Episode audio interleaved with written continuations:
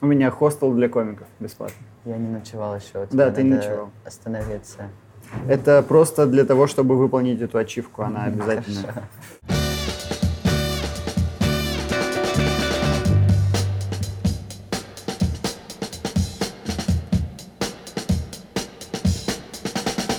Всем привет, я Виктор Капаница, резидент Казанского стендап-клуба. Это подкаст Бар Токинг, Афиши Дейли. Сегодня мы вместе с Сашей Долгополовым за коктейлем Джонни и Лемон обсудим комедию. Привет всем, спасибо большое, что слушаете подкаст. Э, Очень рад, что я сюда пришел. Итак, я хочу сегодня обсудить тему комедии, но не так, как это делают обычно все. Потому что я считаю, что интервью у комиков должны брать комики. Только потому что это слишком особенная профессия. Людям со стороны часто совсем непонятно. Ты не устал отвечать на вопрос, а как ты пришел в комедию? Э, Да, честно говоря, я, я, я, я бы не сказал, что я устал э, отвечать на него, потому что я не так много даю интервью, но я устал видеть этот вопрос каждый раз, когда я открываю интервью с э, известным телевизионным комиком, который он дал где-нибудь в регионах, когда приехал туда выступать. Все вопросы одинаковые. Как давно вы выступаете? Э, Что самое сложное в комедии? Как вы пишете Всё. шутку? Как вы пишете, как вы пишете шутку? По большому счету, про всех а, ну, телевизионных комиков я знаю, как он начал заниматься комедией и тяжело ли ему писать шутки. Да, они как будто бы ответы на вопросы в интервью обкатывают даже больше, чем твой материал. И поэтому мне хочется все-таки разобрать более какие-то глубокие процессы, которые происходят в комедии, потому что средний человек в России совершенно не понимает, что это такое. Да. А, Особенно напрягает объяснять людям, чем ты занимаешься. У меня есть ответ, который мы с женой разрабатывали для того, чтобы от нас отстали. Потому что а, люди не понимают, во-первых, что этим можно зарабатывать сейчас, Да. а во-вторых, не понимают, что это за род деятельности. И я в какой-то момент сел и подумал, значит так, я езжу в города, там даю выступление и зарабатываю. То есть я езжу и там зарабатываю. Я вахтовик. И когда жена говорит людям, что теперь я не стендап-комик, она говорит, что он вахтовик, никто не задает дополнительных вопросов. Ни у Да. кого нет ни одной ассоциации про это. Никому не интересно, Да, как да, будто да, бы да, про да. вахтовиков. Никто, когда ты говоришь, что ты комик и ездишь в разные города, все такие, вау, а что ты, а ты как с одним и тем же ездишь, или ты показываешь, а это ты показываешь миниатюры, когда ты говоришь, что ты вахтовик, люди такие, о, не будем теребить, наверняка это болезненная тема для него. Да. Просто проигнорируем это. Как будто бы вахтовиком не становятся от хорошей жизни. Да. И они такие, ну в это я не полезу. Да, людям слишком». неинтересно в этом узнавать. Если жена хочет рассказать, что у нее муж вахтовик, это будет тяжелая история. Хотя профессия вахтовика наверняка, мне кажется, даже более полезна, чем профессия комика, потому что вахтовик ответственен за все эти вещи, которые могут украсть. А еще это очень разнообразное, потому что ездить на вахту можно по большому счету вообще с любым занятием. С любым абсолютно. То есть у меня мама вахтовала, когда были тяжелые времена в начале 90-х. Она ездила маляром. Она Я- красила стену. Вот думал об этом тоже недавно. Я э, был в туре с э, ребятами, с «Пора разбираться». Мы ездили на две недели в тур. И я в этом туре, я так странно себя почувствовал, потому что я всю жизнь э, не хотел быть похожим на отца. У меня была такая проблема, у меня сложные отношения с отцом, не хотел быть на него похожим. И одно время мой отец работал коллектором. Он ездил по разным городам в черной тонированной тачке и выбивал долги из людей. И я в этом туре однажды стоял, курил, мы остановились на заправке, я курю и смотрю на этот наш тонированный черный минивэн, на котором мы ездим, и думаю, блин, вот это ирония. Я всю жизнь пытался быть не похожим на отца, и теперь я тем же самым занимаюсь.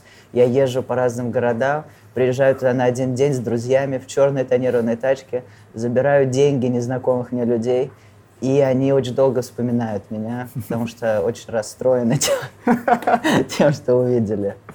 Так что это забавно. Но на самом деле есть нотка иронии в этом, потому что я все выступления, которые видел у тебя, это несколько выступлений в Екатеринбурге и несколько выступлений в Казани, пару выступлений в Москве. А, Не видел, чтобы люди были сильно разочарованными. Э, Ну, они... э, Я как раз об этом вчера вот говорил. Я вчера выступал тут в Москве. И выступление длилось два часа, потому что я сейчас пытаюсь э, подольше выступать. Во-первых, чтобы и рассказать все. Мне кажется странным то, что ты едешь в другой город, особенно когда ты ездишь куда-то. Ты просыпаешься в 4 утра, ты едешь в этот аэропорт, сидишь там несколько часов, садишься в этот самолет, летишь в другой город, идешь в эту квартиру, которую тебе сняли, скидываешь вещи, быстро ешь, едешь на это выступление ради того, чтобы выступить час. По-моему, это очень э, расстраивает очень обескураживает. Поэтому я подольше выступаю, чтобы прям хорошенько поработать, проверить новое, еще раз обкатать старое. И стараюсь выступать подольше. Я чувствую, что люди устают всегда. И вчера я тоже выступал в Москве два часа, и я чувствовал, что люди уже устали. И я подумал, что стоит... Я не могу просто закончить шоу, надо в конце им что-то сказать, чтобы они поняли, что они не зря здесь побыли. И я поблагодарил их за то, что они пришли, и сказал, что я искренне надеюсь, что они однажды получат э, действительно настоящее удовольствие от моего выступления, а не как сейчас, когда они сидят и такие, ну, это такой стиль. Так что я, наверное, сейчас можно именно так описать удовольствие, которое люди получают от стендапа. Я не знаю, как у других комиков, но у меня всегда ощущение, что они, когда выходят после шоу и начинают друг с другом болтать и говорят, о, мне понравилось, они не имеют в виду, что они хорошо провели время. Они имеют в виду, что они именно сходили на такое мероприятие, что вряд ли они получили колоссальное удовольствие, но зато теперь они могут рассказывать друзьям, что они были на стендапе, и там было очень много э, чего они не поняли. Кстати, важная, важная тема в комедии. Э, люди как будто еще не приучены в среднем получать удовольствие от комедийного шоу. Э, это как будто бы такой же уровень раскрепощенности, как в сексе в свое время. То есть, э, когда об этом стали отк- более открыто говорить, когда все поняли, о, игрушки есть, есть всякие штуки, тогда люди стали больше получать удовольствие от этого. И сейчас такое же происходит с комедией. Особенно я говорю, например, про консервативных зрителей. Это, по-моему, бич вообще всей комедии в России, потому что если ты куда-то едешь за пределами Москвы, да и в Москве чего греха таить, можно наткнуться на какую-нибудь э, Да. парочку таких очень консервативных, сдержанных людей, которые «Мы не согласны с шутками про гениталии». Такие Да. вещи. Э, Вот что забавно, я заметил, что ты можешь говорить о чем угодно, и люди смеются, но если ты начинаешь проговаривать это и как бы на сцене пытаешься это э, вербализировать, темы, о которых ты говоришь, люди равно напрягаются. Я вот выступал недавно в стендап-клубе на Биг Стендапе, что одно из самых сложных э, мероприятий для меня, потому что, во-первых, там дорогие билеты, соответственно, приходит э, публика такими ожиданиями, и они, большинство людей на Биг Стендапе, ты наверняка знаешь, что это туристы, которые пришли первый раз на стендап, они готовы проделать минимум работы, чтобы посмеяться над твоими шутками. Единственное, когда они смеются, когда ты сам делаешь шаг им навстречу и заходишь в зону их э, интересов. А, так как ты не знаешь их, этих людей, чаще всего ваши интересы сталкиваются где-то на темах секса или, возможно, каких-то отношений, стереотипов. Весь материал у комиков, я выступал в третьем, и весь материал у комиков был до этого про секс и про порно. И у меня было тоже несколько таких шуток, но мне не, не нравились. И я все выступление рассказывал шутки про кубинскую революцию, потому что мне хотелось рассказать такой материал. Мне надоело, что я один и тот же материал рассказываю на бигстендапе, который мне не нравится. Рассказывал шутки про кубинскую революцию, я понял, что они расстроились. И я в конце решил закончить э, на смехе. Мне бы хотелось хотя бы один смех услышать за это выступление. И я сказал им, что в конце я расскажу им шутки, которые им нравятся про хуй и пизды, как они любят. И так и сказал. И я услышал, как люди, которые до этого смеялись над этими шутками других комиков, они сидели в зале и такие... Они, я прям, а, им, им не понравилось, что как будто бы им комфортно смеяться над этим и слушать этот материал до тех пор, пока человек на сцене не озвучивает это напрямую. Смотрите, вы смеетесь над этим материалом, и они такие, я не такой человек. Нет, потом ты рассказываешь эту шутку, и они все равно смеются, потому что это входит в зону их интересов. Люди, которые приходят первый раз на стендап, в самый первый раз, вообще не готовы э, ощущать что-то новое на самом деле. Как будто бы... Здесь есть парадокс большой для меня. А, с одной стороны, стендап — это новый жанр, на который должны бы идти люди, любители всего нового. Да. С одной стороны. С другой стороны, туда слишком часто заходят люди, которые не готовы воспринимать, например, новый взгляд на вещи. А, Например, новый подход к старому стереотипу. Но мне кажется, что дело не, в том, что не все люди, которые ходят на стендап сейчас, это люди, которые идут за новым. Это сейчас, благодаря телевидению и благодаря интернету, часто это люди, которые идут просто на слово, стендап. Они видели по телевидению выступление Славы Комиссаренко, потом они видят в афише, о, стендап. Это то же самое, что мы смотрели по телеку. И идут, потому что надеются увидеть там все-таки Славу Комиссаренко. Они надеются на чудо, что выйдет комик, который был на афише и скажет, извините, я сегодня не могу выступить, потому что я заболел. Встречайте Слава Комиссаренко. И они такие, вот это нам повезло. Так что я думаю, что большая часть людей, которые сейчас ходят, а на большинство комедийных мероприятий это все-таки люди, которые хотят услышать то, что они слушают по телевизору. А в телевизоре достаточно консервативный материал и по содержанию, и по форме. Так что, мне кажется, это нормально. И я вот думаю часто о том, что комики, почему-то сейчас у комиков есть из-за, в основном из-за Данила Поперечного, у них есть такое предвзятое отношение к тому, чтобы собирать свою публику. Они боятся собирать свою публику, потому что боятся, что она их э, слишком, э, знаешь, э, разрыхлит, да, и расслабит, и ты начнешь теряться в своих темах, и ты начнешь стелиться под эту публику, и ты начнешь рассказывать то, что им нравится. Но мне кажется, что это э, ошибочное представление, потому что комики считают так, из-за Данила Поперечного, они смотрят на него и такие, о, у него своя публика, она даже достаточно большая, и какой хуёвый материал он рассказывает. Но дело не в публике, а дело в том, что Данила Поперечный сам хуёвый комик, и у него очень слабый внутренний критик, который не позволяет ему собрать э, свое видение комедии, которое было бы интересно для комиков, которым не хочется собирать свою аудиторию. Я рад, что у меня собирается своя аудитория, пусть и небольшая, потому что, да, они готовы смеяться больше над э, материалом моим, чем незнакомые люди.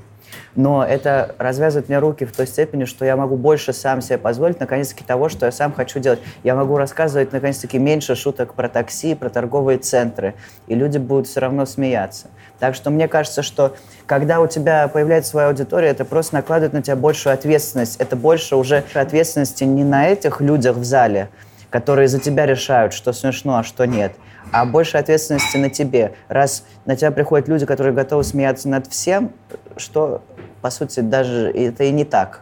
Потому что э, если ты придешь на концерт комика, к которому пришла его публика, они не всегда смеются, они часто расстроены, им часто скучно.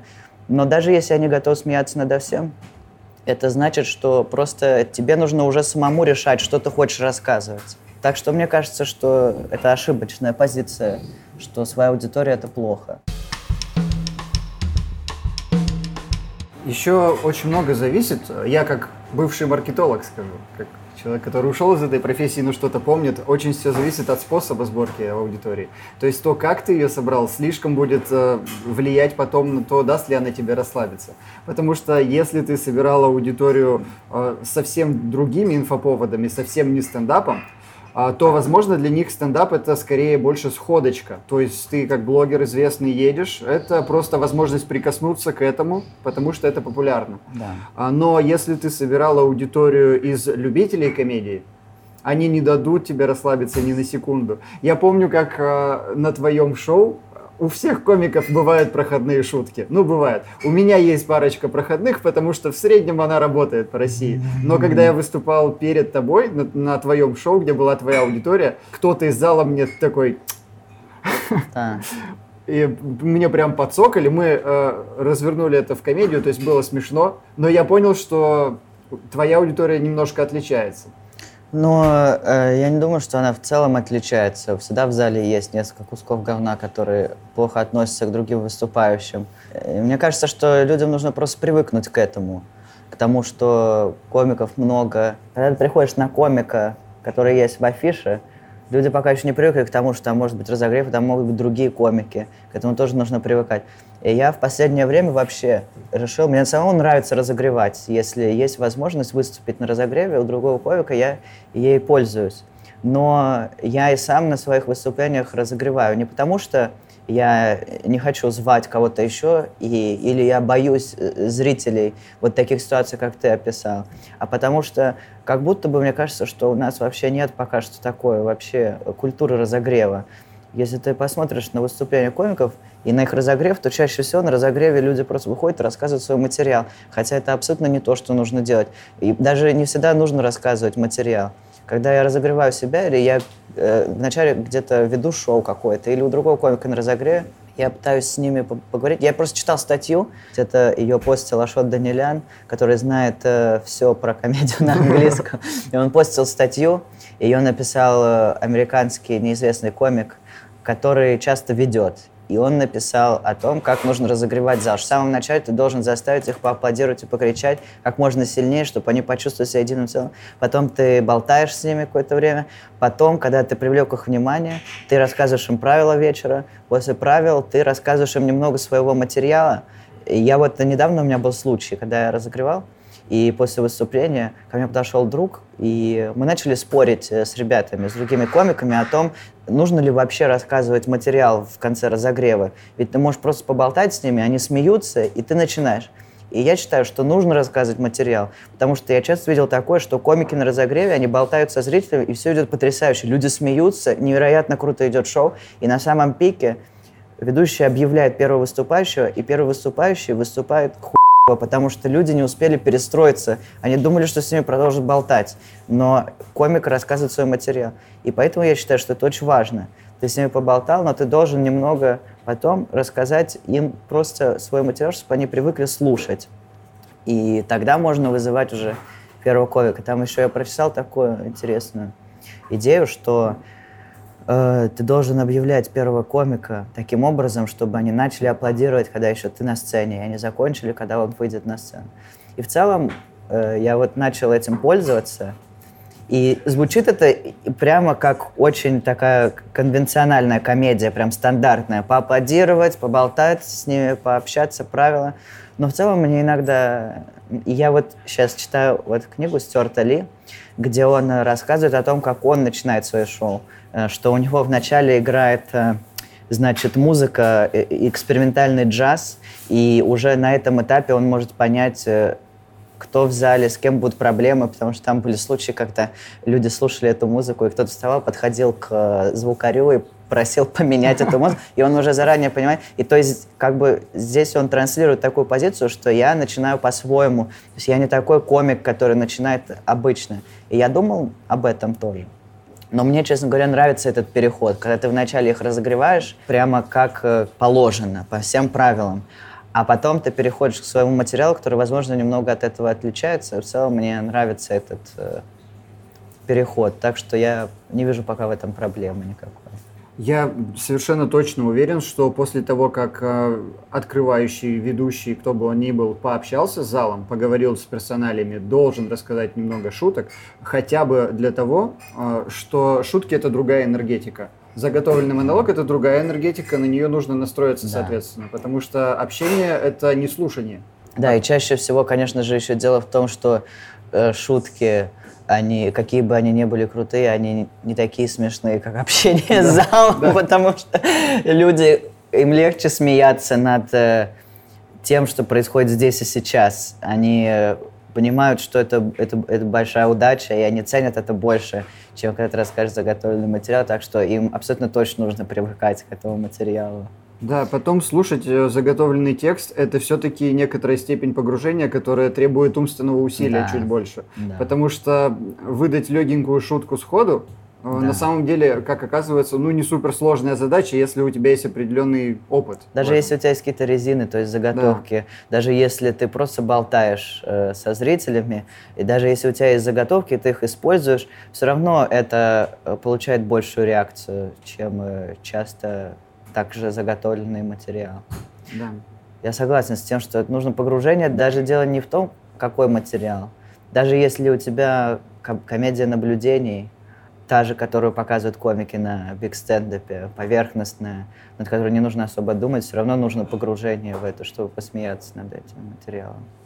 Мы недавно в Казани обнаружили для себя совершенно новую аудиторию потребителей стендапа, которую, о которой раньше подумать не могли. Мутанты. Звучит так, вот они вылезли из канализации и пришли к вам на шоу. Нет, это люди с роботическими руками. Ну, при том, что у них нет никаких изъянов, просто захотели еще одну пару рук. Да. В общем, это люди, которые приходят, но ну, у нас есть в Казани тоже основное шоу, оно называется «Топ стендап». Угу. На него приходят люди, потому что там дорогой билет. Серьезно? Им, да, и им, то есть, плевать, э, что это стендап. Им плевать, что бы это ни было, если там дорогой билет, они обязаны там быть. И на моменте, когда сделаны первые селфи, по большому счету мероприятие больше мертво. То есть они взяли, что хотели в этом мероприятии.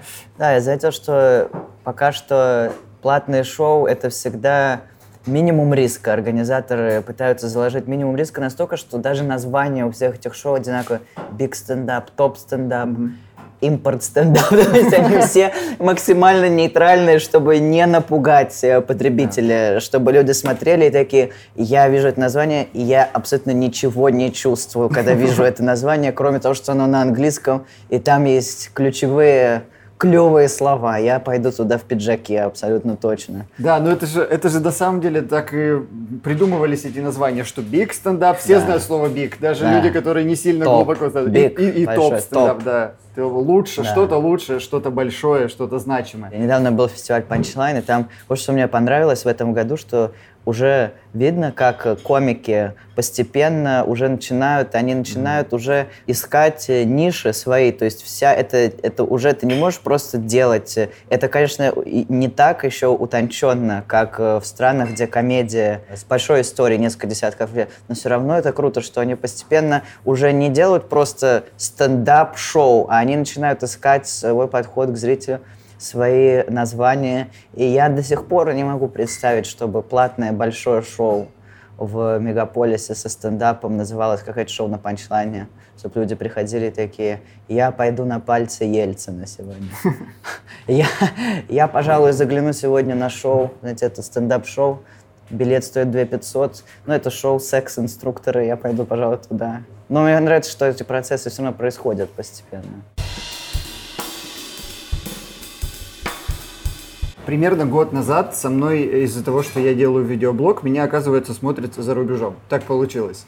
Пару, пару людей из Америки и Вау. один человек из Австралии. Вау. Один человек из Австралии, который подарил мне футболку с кенгурушкой, когда был здесь, в Москве, на одном из фестивалей. А, и мясо крокодила он подарил. Я О, его Господи. не рискнул пробовать, я не люблю такие, такие Господи, штуки, эксперименты в еде. Прямо, прямо стереотипный австралиец. Мясо крокодила привез. Да. Вот, э, я его подарил э, Рите Капсон, это мясо. А, знаменитая любительница мяса крокодилов Маргарита Капсон. Да, я просто не знал, но я должен был кому-то подарить, э, если... Гоша Бодрый, если ты меня слушаешь, я не специально. Прости, я не смог. А, так вот, он мне еще примерно год назад в момент какого-то фестиваля написал и говорит, что за сумасшествие. Я открыл проспект вашего фестиваля, и там все стендапы названы стендапом да. с названием города. Воронежский стендап, Челябинский стендап, Саратовский стендап. То есть и у этого нету индивидуальности никакой.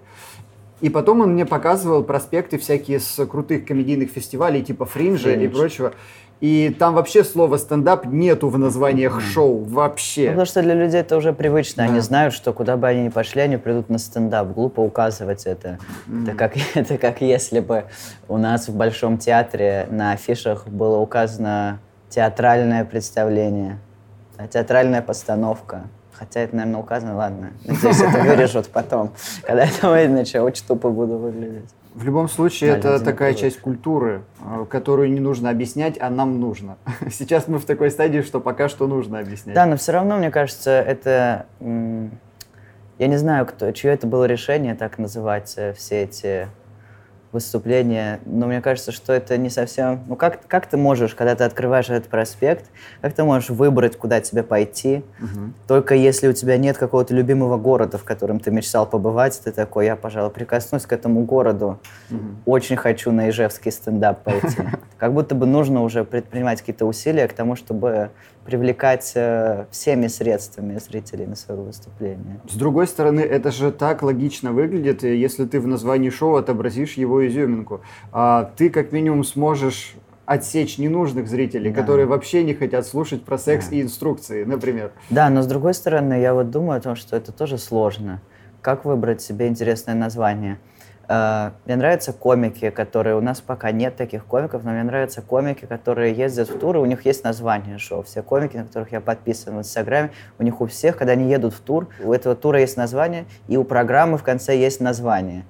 И я записал уже два концерта для Ютуба, и у них одинаковое название, потому что каждый раз, когда я пытался понять, как я хочу это назвать, я понимал, что у этого нет особо никакой идеи, там нет истории, это просто шутки, которые я рассказываю в течение часа. Так что я планирую до конца своих дней так называть свои сольные концерты. по э, длительности. И длительность концерта, и в конце шутки. Слово шутки, чтобы люди понимали, сколько длятся шутки, пока я не придумаю интересную концепцию. А может случиться такое, что через какое-то время ты переосмыслишь, э, допустим, какой-то старый концерт, и такой, вот это я не считаю больше шуткой, и сократишь название в концерте? Да, было бы интересно. Я думаю, что в таком случае эти оба концерта уже назывались бы просто «Час». Ага. Просто «Час». Кстати... Я, я говорю «Час». Если говорить о западной комедии, там очень круто прослеживается попадание в целевую аудиторию. Ты прям понимаешь, куда метит комик примерно. Самый крутой показательный пример, я не могу сейчас вспомнить название комика, есть какой-то британец, я смотрел его спешл uh-huh. с английскими субтитрами. А, он, а, очевидно, выходец из э, барменов. У него, когда он выступает, на сцене барная стойка и он разливает пиво и раздает его первым рядам. Серьезно? Он рассказывает шутки примерно как анекдоты, либо барные байки а, примерно. интересно. Он раздает людям пиво, он может с ними глотнуть немножко, и он постоянно нападает на богачей. То есть э, он понимает, что его зал это работяги, а он бармен и они пришли посмотреть на харизматичного бармена. Вот это самое крутое определение собственной ниши, которое я когда-либо видел. Мне кажется, что в этом тоже есть э, интересная такая тенденция, что в этих э, обществах, где комедия уже у нее есть история, там много таких интересных шоу. Даже их мы часто не видим я уверен, что в России уже сейчас есть комики, у которых время от времени появляются интересные концепции для шоу, но из-за того, что для нас это пока новое, для зрителей, для самих комиков, насколько это странно, ты отодвигаешь идеи, когда они у тебя появляются, и такой, ну нет, не, люди еще просто к стендапу не привыкли. Я не, не могу выходить с декорациями на сцену и делать интересные концепции. То есть в целом, если такой комик появится, это будет потрясающе, это будет большой прорыв. Но я думаю, что со временем такие комики и такие выступления будут просто естественным образом уже появляться, потому что людям наскучила обычная комедия. Но сейчас э, трудно представить такое вообще, потому что комики часто еще и э, у нас проблемы пока что еще и с материалом. Мы не научились еще смешно шутить даже в течение 20 минут, чтобы у тебя был 20-минутный сет хороший.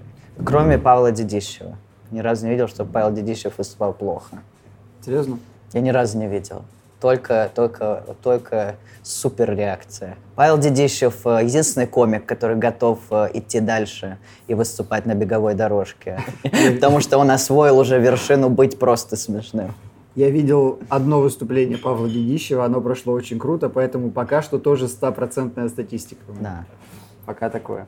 Вообще, мне кажется, что тема комедии увлекает людей, но только до той степени, пока они но ну, приходится показать, что они не всегда компетентны в ней. А, я замечал много раз, а, у людей все еще есть э, любовь оценивать э, выступления и сравнивать с кем-то. Да. Хотя мы ни с кем никогда не соревновались. Ну, то есть мы, комики, внутри, может быть, понимаем, эх, вот этот парень сильно смешнее меня, но нет соревнования в этом все равно, потому что твоя задача час развлекать э, незнакомых людей. По сути, вот твоя задача, развлекать их, делать им хорошо. Если получится донести какую-то мысль, ну, замечательно. А, и нет в этом соревнования, но в головах людей всегда есть какой-то рейтинг, и когда пытаешься объяснить человеку, что не надо сравнивать, они обижаются как будто ты не принял их комплимент. Вообще я согласен с тем, что это, с этим нужно бороться, когда ты выступаешь, чтобы у людей э, настроить их на именно то, чтобы они просто хорошо проводили вечер, чтобы они не оценивали я всегда говорю об этом, э, потому что это часто мешает. То есть люди, люди иногда могут выкрикнуть что-то из зала, что им не нравится, или дать какую-то оценку твоему выступлению, но часто не потому, что они плохие люди, а потому что они считают, что это поможет, и что ты справишься дальше и будет смешнее. И я стараюсь всегда им объяснять, вначале, что этого делать не нужно. Мы все здесь для того, чтобы хорошо провести время. Если вы будете оценивать, это все осложнит. Но в целом мне кажется, что, э, наверное, это нормально, что люди оценивают в принципе. Потому что, да, в комедии нет э, именно такого формального соревнования, но мне кажется, что мы все равно соревнуемся друг с другом. Мы соревнуемся в том, кто напишет... Э, каждый соревнуется с другими комиками, которые ему нравятся, в том, что ему нравится э, написать более интересную шутку или использовать более интересный прием, или выступить э, смешнее. Мне кажется, что все равно подсознательно, даже если ты борешься с этим, и если ты настраиваешься на то, чтобы соревноваться прежде всего с собой, то время от времени появляются такие мысли. Не знаю, как у тебя, но у меня постоянно, я, меня прям это прямо беспокоит. Мне прям не нравится это, но это постоянно происходит. Вася Медведев, я не знаю, нам нужно объяснять, кто все эти люди, о которых мы говорим. Я уверен, что нужно. Ну, в общем, это все комики, очевидно. И вот мой друг Вася Медведев пошел выступать на ТНТ. Он решил снять э, монолог свой на ТНТ в передаче «Стендап». И он пошел на их э, техническую вечеринку. Это мероприятие, где они рассказывают свой материал, и по реакции зала потом э редактора понимают, стоит ли этот материал выпускать в эфир. И, значит, Вася пошел туда выступать своим монологом, чтобы снять его на ТНТ. И я пошел вместе с ним просто поддержать его за компанию, потому что потом мы шли на открытый микрофон. И я пришел, и там выступали все комики с ТНТ и из основного состава, и комики, которые хотят попасть на ТНТ.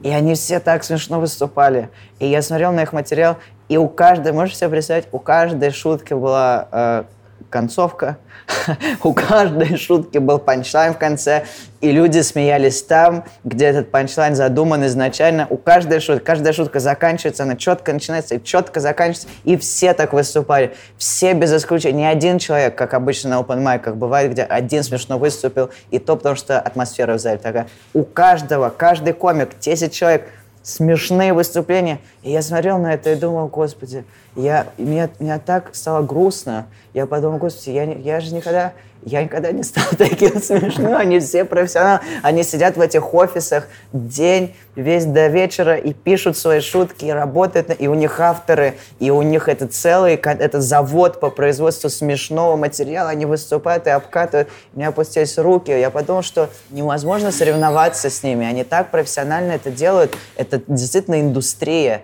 И ты не можешь, ты один, ты, э, они — это завод по производству кроссовок, а ты просто, э, у тебя ларек, где ты на бойке делаешь время от времени и чинишь, и потом эта обувь разваливается, и ты, естественно, не можешь производить такую же качественную обувь, потому что у тебя нет рабов. И мне стало так грустно от этого. Я прямо очень расстроился от того, что это невозможно добиться такого уровня. Именно в четкости материала, в профессионализме. Я не знаю, что для этого нужно сделать, если ты просто комик и ты не на ТНТ? Ну, я не знаю, может быть, э, есть возможность поставить планку, но проблема в том, что они умудряются это делать еще в больших количествах. То есть ты можешь, скорее всего, себя заставить написать какое-то количество материала, но так быстро это сделать а, практически невозможно в одиночку. Да. В этом вся проблема, наверное. Да, мне еще кажется, что возможно выход в том, чтобы в любом случае у тебя собирается смешной материал, просто он собирается гораздо дольше, чем у этих людей, которые работают на заводе. Наверное, ключ в этом. А, если ты можешь позволить себе много лет собирать материал, в любом случае у тебя соберется хорошее выступление. Одно а, в противовес а, Нурлану Сабурову, у которого в год э, миллиард таких выступлений собирается. Одно, но, скорее всего, оно и будет отличаться. Скорее всего, оно будет более чувствуется, когда комик долго собирал материал и выступает, ты все равно чувствуешь это, ты все равно чувствуешь, что здесь проделана большая работа, много времени, и этот материал все равно интересней, чем даже профессионально написанный смешной материал, который быстро написали. Наверное, ключ в этом просто. Но, конечно, это расстраивает, потому что ты никогда не станешь так же богат, как эти комики, и тебе эти много лет, что ты собираешь свой материал, придется влачить э, жалкое существование и редко ездить на такси. Я проводил аналитику, такую очень поверхностную, того, э, как коррелирует заработок комика с количеством его различных э, появлений в каких-то известных проектах. Да. Не по России я это делал, я делал по Западу взял примерный пул комиков, которых я знаю, посмотрел, э, был рейтинг доходов у них, и постарался найти их появление на телеканалах, ТВ-шоу и всему прочему. Да. И, в общем, есть э, такая комикесса Эми Шумер. Да. А, Ее ну, по крайней мере, российское сообщество и комментаторы в интернете ненавидят просто. Ну, в Америке тоже ее ненавидят. Да, да, да, да. И вот я посудил по комментариям. Моя, моя девушка, она тоже ненавидит Эми Шумера. Она даже не... Я спросил у нее, почему ты ее ненавидишь? Она не связана как с комедией. Когда мы с ней познакомились, она ничего не знала про российскую комедию и абсолютно никак не была с этим связана. Но каждый раз, когда я открываю Netflix, у меня в рекомендациях появляется Эми Шумер, и моя девушка это видит, она такая, ой, нет, о боже мой, убери ее. Я спрашиваю, почему? И она говорит, что ненавидит Эми Шумер, потому что даже она знает, даже человек, который никак не связан был с комедией до того, как со мной познакомился, даже она знает, что Эми Шумер ворует материал. Настолько ненависть к Эми Шумер сильна, что даже неангажированные люди знают, что она ворует материалы. Она рассказала эту историю, где, значит, Эми Шумер пришла в гости на шоу к Эллен Дедженерес, и она рассказывала материал, и потом оказалось, что этот же материал был у Эллен много лет назад. Она рассказывала ворованную шутку ей в лицо. Ей это в была лицо. шут- шутка про про Это полный кошмар. А она ведущая этого шоу, она не может встать и перевернуть этот стол. Она такая, Да. она просто так неловко кивала. На ютубе есть еще подборки, когда, знаешь, э, специально на монтаже такой наезд на лицо делают, специально, чтобы, чтобы по- показать страдания, изображенные на э, участке лица. Это Было бы ужас. забавно, если бы... А, а что она рассказывала, какой материал? Там что-то было про последний попкорн. Я, не, я честно, не могу как вспомнить. было бы забавно, если бы она в лицо Эллен Дедженерес рассказывала Эллен ее этот легендарный монолог про звонок Богу. С самого первого late night. Вот это было бы Тот потрясающе. самый, который ее вообще И. Эллен такая, ты... э, Ой, спасибо большое. Спасибо большое. Так, э, для, для истории, значит, нам принесли коктейли еще. И я подумал, знаешь, как было бы забавно, если бы она рассказывала ей этот монолог про звонок Богу в лицо.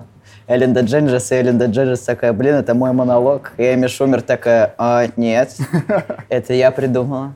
И Эллен такая, как ты его придумала? И она такая, ну, я встречалась с девушкой в 90-х, ее сбила машина. И я подумала, вот было бы неплохо спросить у Бога и рассказать всю историю ее жизни. Было потрясающе. Да, для людей, которые не понимают, о чем идет речь, я надеюсь, что вы все-таки сможете поставить этот подкаст на паузу, погуглить, о чем идет речь, и потом э, вернуться к прослушиванию этого подкаста.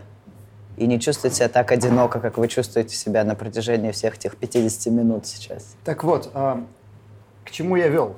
Я провел эту небольшую аналитику, и примерно э, стало понятно.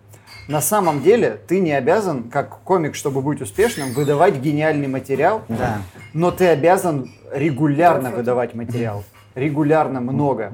А, то есть э, оказалось, что Эми Шумер, ну, понятно какими способами, тем не менее невероятно продуктивна в плане количества выпущенного Да. материала и записанного. У нее в году есть пару появлений в какой-нибудь кинокомедии, а, у нее есть пару записей 20-30 минутных кусочков, у нее куча появлений на всяких лейтнайтах и шоу и стендап-тур.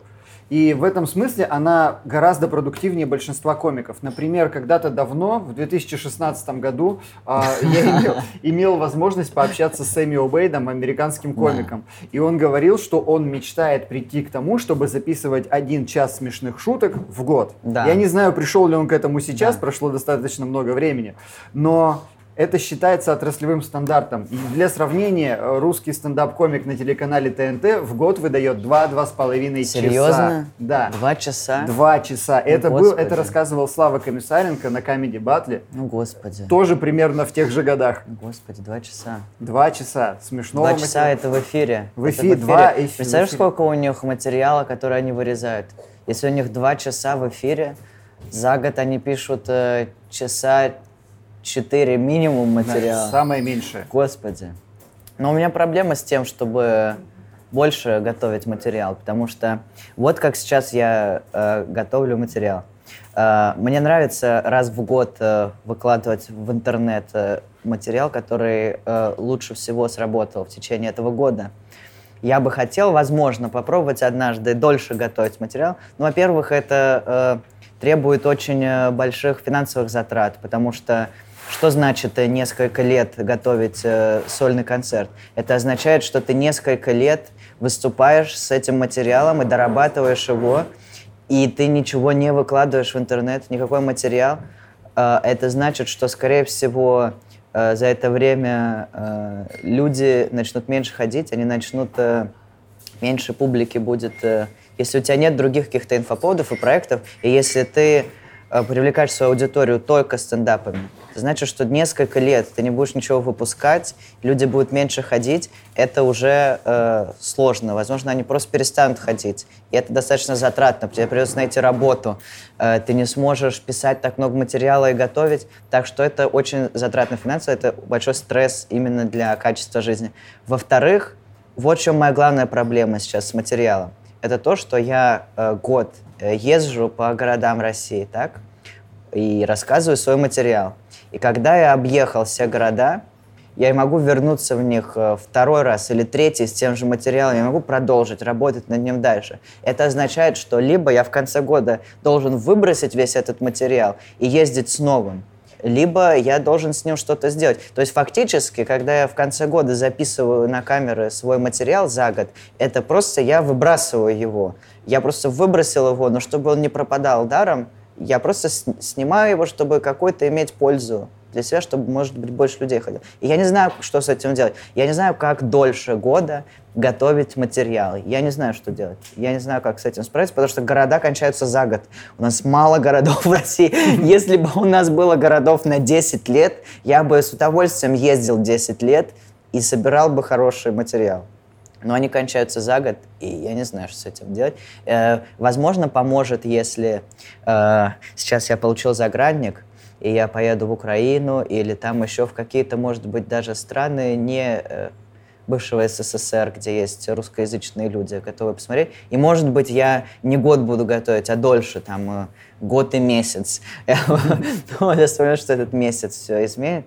И вот еще, что я хотел сказать, что именно поэтому, чтобы дольше готовиться и дольше выступать, э, я в больших городах, в Москве и в Питере, например, не делаю один большой концерт, как в других городах, где меньше людей, я делаю один концерт в год, потому что именно столько людей, человек 100 в год готовы прийти и посмотреть на меня.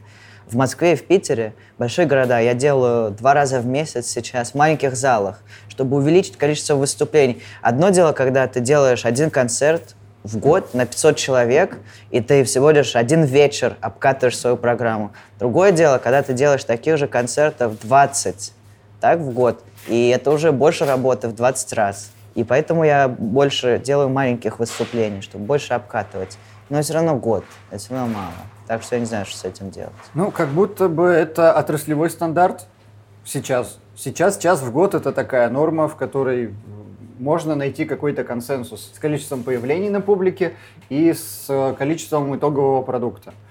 А как будто бы больше не требуется сейчас для того, чтобы относительно комфортно жить а меньше э, постепенно выжигает твою аудиторию. Точнее, она находит другое развлечение. 100%. Выжигает, но и не совсем понятно, как писать. Э, мне кажется, если ты... Вот как бы можно было делать. Так, ты, э, грубо говоря, если у тебя городов хватает на год выступать, можно было бы, и ты хочешь материал готовить не год, а пять лет, то вот как бы можно было делать. Ты пять лет, там, четыре года ходишь по open майкам, собираешь материал, так? Пишешь его, и за 4 года у тебя собирается материал, и потом в течение года ты просто обкатываешь его.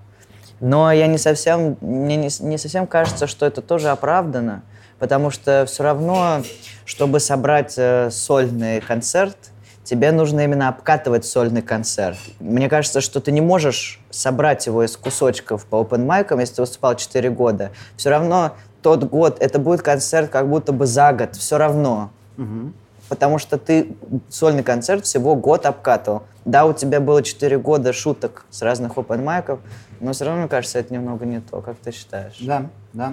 А, то есть, ну, я сейчас поделюсь своим опытом. У меня только появились первые сольные концерты. В этом году я их Спасибо. дал сейчас 10. Э, 10 э, сольников, и еще предстоит 6. И я понял, что все мои шутки за 5 лет – мне приходится переделывать и пересобирать, потому что они писались в разные периоды, проверялись на разной публике, и когда они встают друг за другом в цельный час, ты понимаешь, что что-то здесь невозможно поставить. Какие-то вещи, э, иногда из-за того, что одна вещь написана 4 года назад, а другая совсем недавно, просто противоречат друг другу, да. потому что я развиваюсь как личность в каких-то там своих направлениях.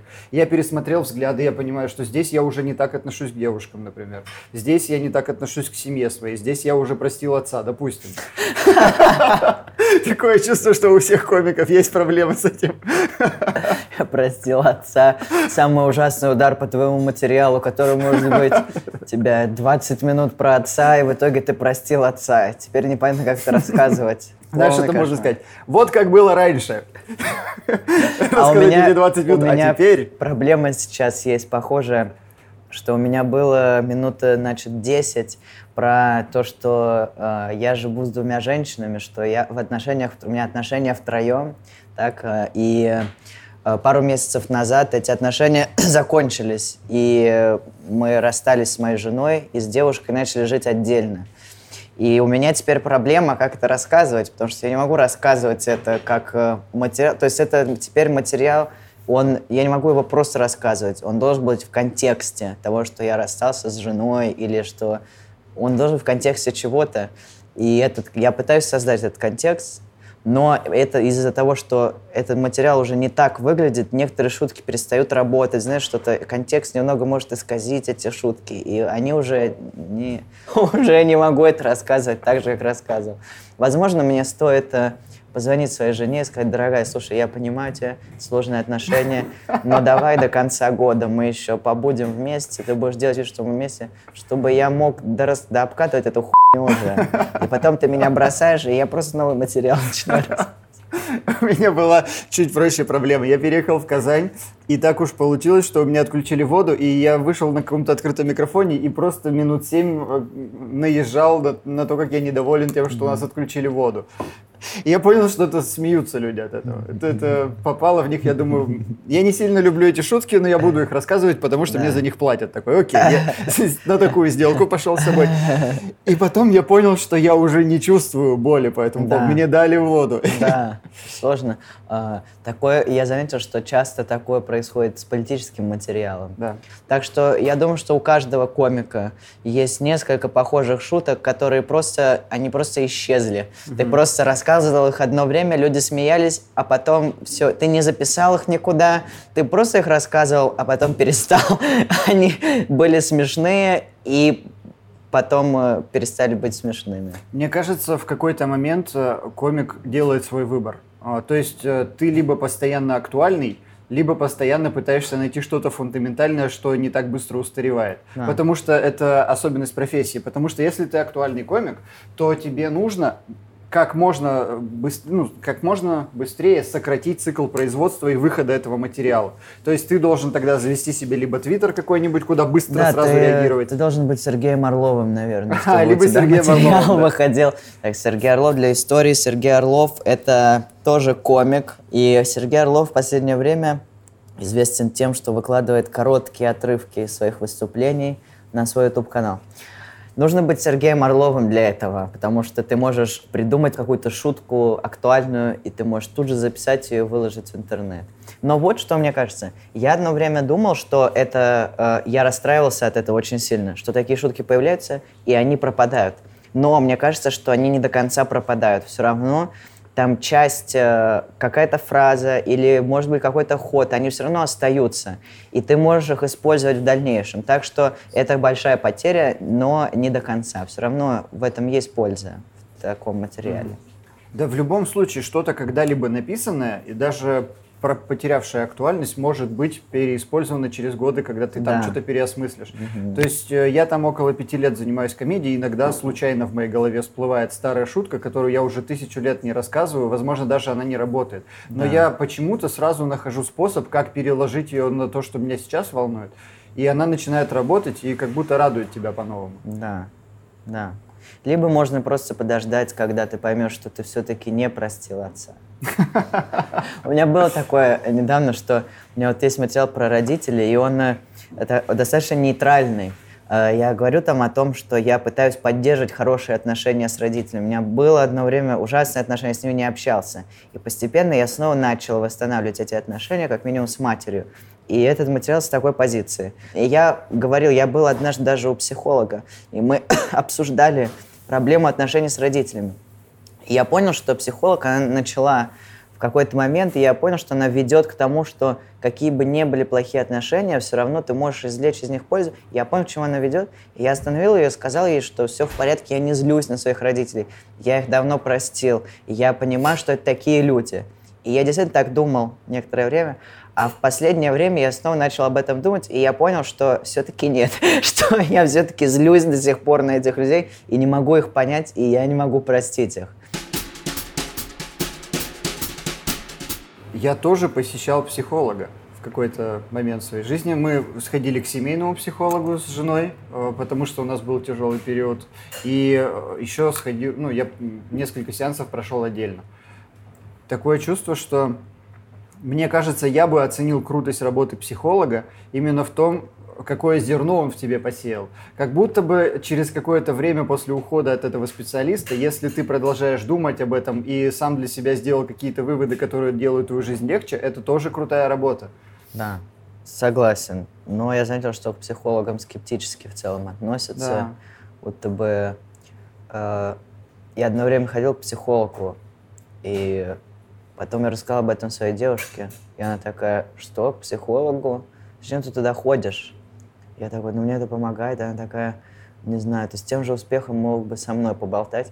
И, а, ну, меня это обидело, потому что, в смысле, я хожу к психологу, я же работаю над собой. Но в целом, мне кажется, что в этом тоже есть частично правда, потому что э, если у тебя проблемы, наверное, мне кажется, что психологу стоит идти, если ты понял, что у тебя проблемы.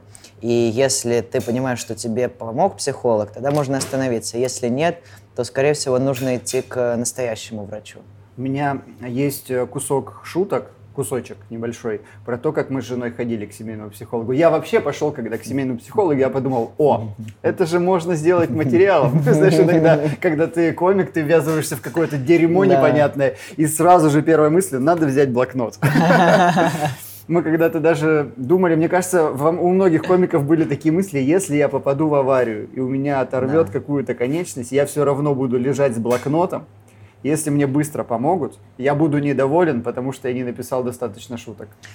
Да, я думаю, что это в какой-то степени профессия, где ты не можешь э, ты не можешь никак пострадать. Если ты водитель автобуса и тебе оторвало руки, ты больше не можешь быть водителем автобуса. Если ты комик, что бы с тобой ни случилось, ты все равно можешь это использовать. Э, кроме, конечно, случаев, когда ты в коме, наверное, или, или если твой мозг повредился, и ты не можешь думать. Но даже если ты не можешь говорить, так, даже если ты лишился дара речи, ты будешь клевым комиком, который на плакатах показывает свой материал. У тебя, очевидно, будет эфир на вечернем Урганте, точно. У такого комика точно будет. Тигнатара, у нее был рак груди, да. и ей э, сделали двойную мастектомию. И после этого она стала одной из самых знаменитых комикес. Так что мне кажется, что это одна из тех профессий, где чем хуже, тем лучше. Да, я попробую объяснить. Э, Тиг Натару — это комик, у которой удалили грудь. И в ее сольном концерте в конце она делает кусок э, выступления, когда снимает э, эту футболку с себя, или в чем там она была, и продолжает рассказывать просто шутки, как ни в чем не бывало. И люди в полнейшем замешательстве. Это был подкаст Афиша Дейли. Меня зовут Виктор Капаница, есть во всех соцсетях. И со мной сегодня беседовал потрясающий комик Саша Долгополов. А, да, я, я в основном на фотостране.